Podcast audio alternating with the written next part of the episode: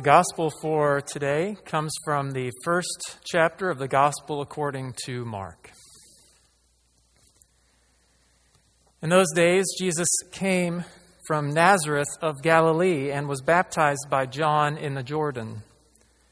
And just as he was coming up out of the water, he saw the heavens torn apart and the Spirit descending like a dove on him. And a voice came from heaven You are my Son, the Beloved. With you I am well pleased. And the Spirit immediately drove Jesus into the wilderness. He was in the wilderness for 40 days, tempted by Satan. And he was with the wild beasts, and the angels waited on him. Now, after John was arrested, Jesus came to Galilee, proclaiming the good news of God, saying, The time is fulfilled, and the kingdom of God has come near. Repent and believe in the good news, the gospel of the Lord. Grace, peace, and mercy to you from God our Father, from our Lord and our Savior Jesus the Christ. Amen. No doubt many of you joined me in watching live as NASA's rover named Perseverance safely touched down on the surface of Mars on Thursday. I watched it live out of a combination of uh, a sense of responsibility, feeling like it was my duty to watch and be a part of some significant achievement on behalf of the nation. Also mixed with curiosity. I mean, a lot could go wrong, right? Would the mission be successful? I was surprised to find myself on the verge of tears as I watched this scene unfold. Touchdown confirmed. Perseverance safely on the surface of Mars, ready to begin seeking the sands of past life.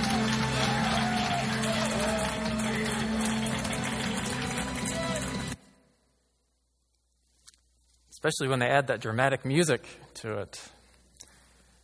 I think what had me so choked up was a sense of admiration and awe in witnessing the culmination of years of constant hard work and attention and the extreme brilliance of the scientists and engineers, all in the service of some audacious desire to reach and learn more about a neighboring planet. I realize this is not the first time that we have successfully landed a rover on Mars, but that does not diminish their accomplishment.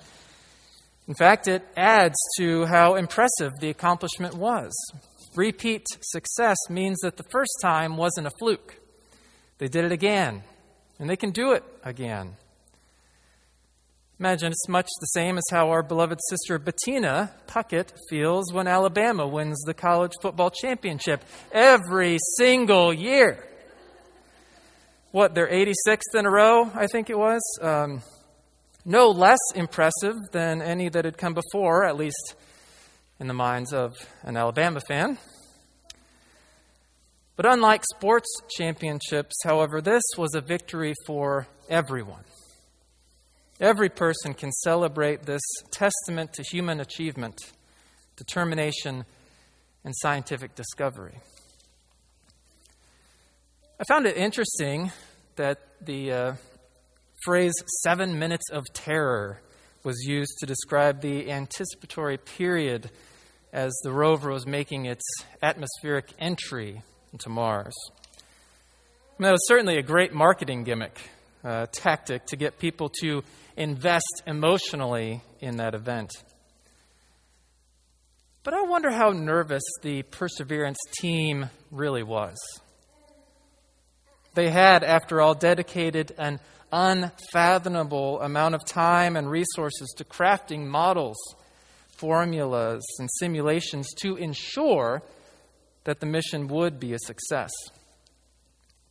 I am not discounting their achievement in any way, but I think that the wholehearted and authentic celebration we witnessed was less a shock and surprise and more an expression of joy at having seen all their hard work pay off. So, again, I'll dip back into a sports analogy here. Every time we witness a game winning buzzer beater that secures victory for a team, we think about how incredible and unlikely that shot was.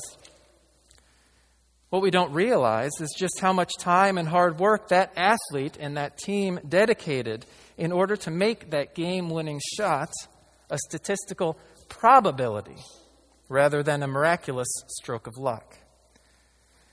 We're a couple weeks away from seeing Valparaiso University's 1998 NCAA tournament game winning shot over and over and over on TV. Well, actually, we're not weeks away. Let's, let's watch it right now. Very tough play right there. He should have come up with the rebound. My goodness. So now Valpo's going to have to go the length of the court, 2.5. The inbounds pass to be thrown by Jamie Sykes. Carter pressuring. It's to Jenkins, the Drew for the win. Gone! He did it! Oh! Bryce Drew did it! Valpo has won the game! Never gets old. Speaking as a Valpo alum. After that game winning shot, there were, you know, rounds of interviews, and I recall how the team all talked about how they had practiced that play every day in practice. We relive and celebrate that moment in March of 1998, not because it was improbable, but because it was planned for, practiced, and flawlessly executed. A testament to what can be accomplished with hard work, time, and focus. There's a challenge in all this, though. I'll speak for myself in admitting a certain amount of sadness because it's hard for me to imagine being part of a team that accomplishes something as incredible or worthy of celebration as a 290 million mile hole in one. I'll never be on a team rushing the court after a game winning shot. And that's a challenge, right?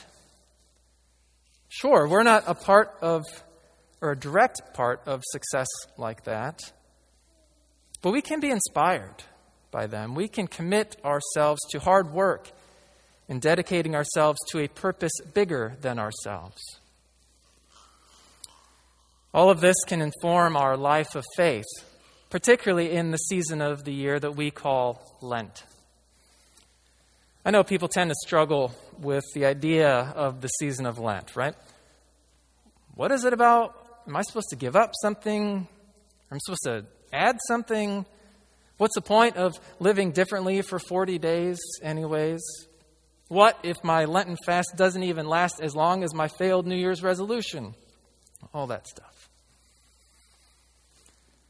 The season of Lent is a time of preparation and examination that stems from the story of Jesus' 40 day temptation in the wilderness. The story in Mark's gospel, which we heard today, is pretty succinct, right? Two verses. We're not even told the exact nature of those temptations, which I think gives us some freedom and flexibility to recognize our own temptations an invitation to work to root them out with the help of God, of course. The temptation that you are invited to root out of your life is anything that distracts you from believing that you are God's beloved and that God's love is enough for you. The list of possible temptations in your life is too long to adequately cover here. But suffice to say, I doubt that a snack of chocolate or eating meat on Fridays is really what is separating us from experiencing God's love. Our temptations are for power, control over uncontrollable situations, for wealth and status. Sometimes our temptations are despair and worry. Sometimes our temptations are desire for independence or numbness willful ignorance, laziness, or overwork, just to name a few.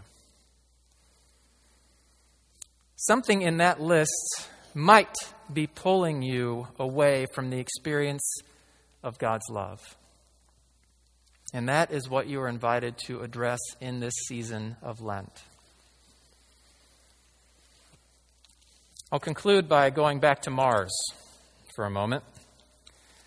Here's what I found is one of the strangest facts about that Martian rover landing. You see, that rover landed 17 minutes before the NASA team knew it. That's how long it takes a signal from Mars to reach Earth. The thing that they so joyously celebrated had technically already happened 17 minutes earlier. We, like those scientists and engineers in the JPL Control Center, await the news of a successful mission. The mission is to see Jesus raised triumphantly from the dead and to find our true identity in that event. The good news, of course, is that that event already happened. It just takes 40 days or so until we hear that Easter proclamation that Christ is risen. And in the meantime, we watch with eager anticipation for signs of life being born out of death.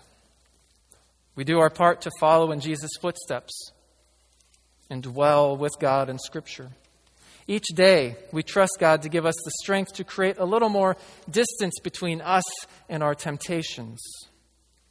We take steps to live in a way that contributes to the health and well being of our fellow man and the planet we call home. And we commit ourselves to the hard work of dedicating ourselves to a purpose bigger than ourselves. So may you be aware of those things in your life that seek to pull you away from God's love. May God's angels wait on you and serve you in your restorative and life giving work. May you endure the suffering and disappointment that always accompanies our Lenten journey to the cross. May you dedicate yourself to a purpose bigger than yourself. And may you celebrate Jesus' victory over death and the powers of darkness with the enthusiasm and relief of a room full of NASA mission controllers. Amen.